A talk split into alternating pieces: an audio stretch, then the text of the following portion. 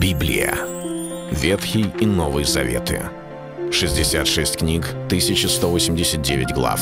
Ее писали 40 человек, 1600 лет. Но автор один — Бог. В течение года вы узнаете о 365 важных стихах Библии на 7 разных тем. Слово, Бог, Христос, вера, жизнь, семья, церковь. Программа «Три минуты Библии». Стих дня. Единый, имеющий бессмертие, который обитает в неприступном свете, которого никто из человеков не видел и видеть не может. Ему честь и держава вечная. Аминь. Первое послание к Тимофею, 6 глава, 16 стих. Мы уже говорили о том, что Бог невидим, но здесь, в этом месте Писания, я хотел бы сфокусировать ваше внимание на словах – который говорит апостол Павел Тимофею о Господе, о вечном Боге, единый, имеющий бессмертие. Бессмертие – это значит, у него нет конца.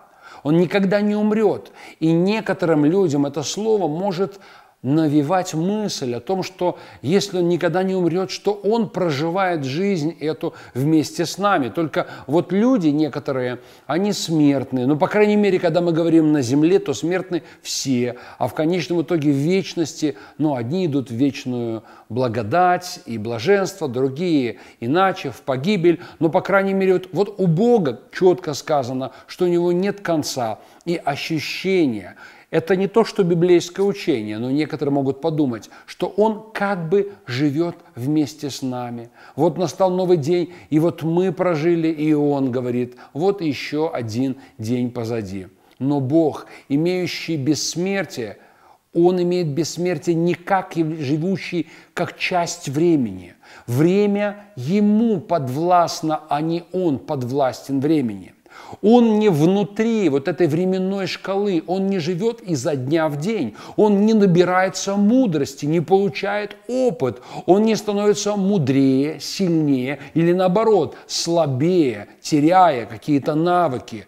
Он не становится более старым или более молодым время не властно над Господом. Вот почему он как бы находится над временем, словно вертолетчик, летящий над дорогой. И если водитель внизу, он видит поворот, который рядом, и не видит препятствия, которое через несколько километров, то тот, кто над, со спутника или с самолета, он видит все впереди и позади. И в этом секрет, почему Господь спокойно мог открывать прошлое, видеть сердца и говорить будущее в пророчествах, потому что Он не на этой дороге, Он над, имеющий бессмертие, обитающий в неприступном свете вечный Бог.